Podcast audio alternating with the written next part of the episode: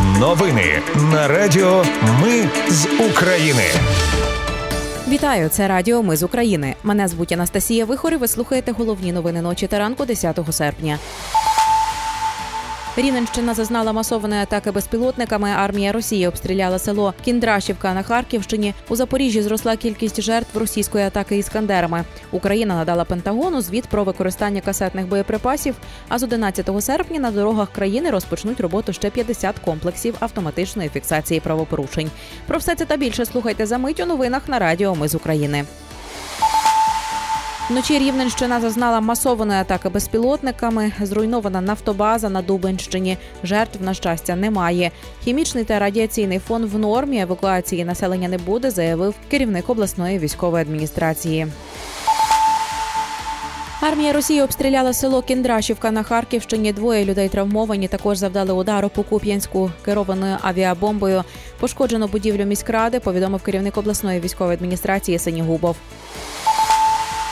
Вночі Запорізька атомна електростанція втратила живлення з основної зовнішньої лінії електропередачі. Її переключили на єдину доступну резервну. Повідомили в енергоатомі. Росія обстріляла житловий квартал Запоріжжя. Вчора ввечері, за попередньою інформацією, росіяни вдарили ракетою Іскандер. Є влучання по території храму святих апостолів Петра і Павла Православної церкви України. Кількість загиблих від ракетної атаки по Запоріжжю сягнула трьох людей. Ще дев'ятеро отримали поранення. Серед них 11-місячна дитина. У Запоріжжі через вечірній обстріл постраждали 13 багатоповерхівок, 400 квартир. Повилітали вікна і пошкоджені балкони. Поліція встановила, що напередодні Росія вдарила по Запоріжжю ракетою Х-35. За ніч сили оборони збили сім із десяти ударних дронів шахід 136-131. Росіяни атакували іранськими безпілотниками із північно-східного напрямку із району Курська. Вночі 10 серпня у тимчасово окупованому Криму пролунало кілька вибухів. Росіяни заявили про чергову атаку дронів на Севастополь. Переконують, що збили всі 11 безпілотників. Про атаку безпілотників також заявили і в Москві. Переконують, що дрони нібито ліквідували.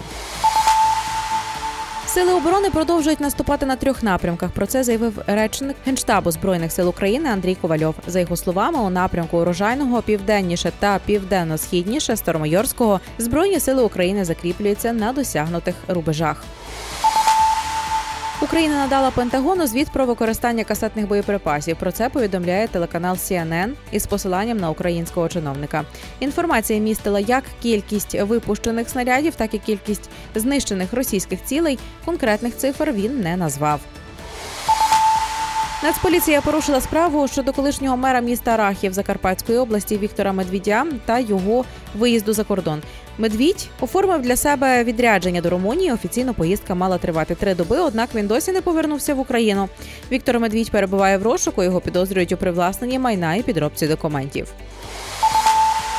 Суд арештував із правом на заставу в 30 мільйонів гривень нардепа від слуги народу Анатолія Гунька. Його напередодні викрили на хабарі у 85 тисяч доларів за передачу в оренду землі Національної академії аграрних наук України.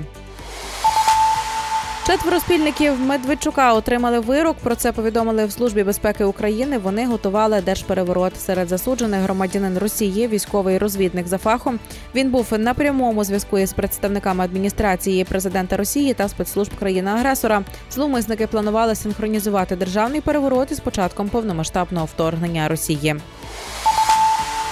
Ну і на завершення інформація для водіїв з 11 серпня на дорогах країни почнуть роботу ще 50 комплексів автоматичної фіксації правопорушень. Відновлять роботу 31 камери, що зупиняли роботу через війну, та введуть експлуатацію 19 нових. Відтак загальна кількість приладів фіксації сягне 215 камер.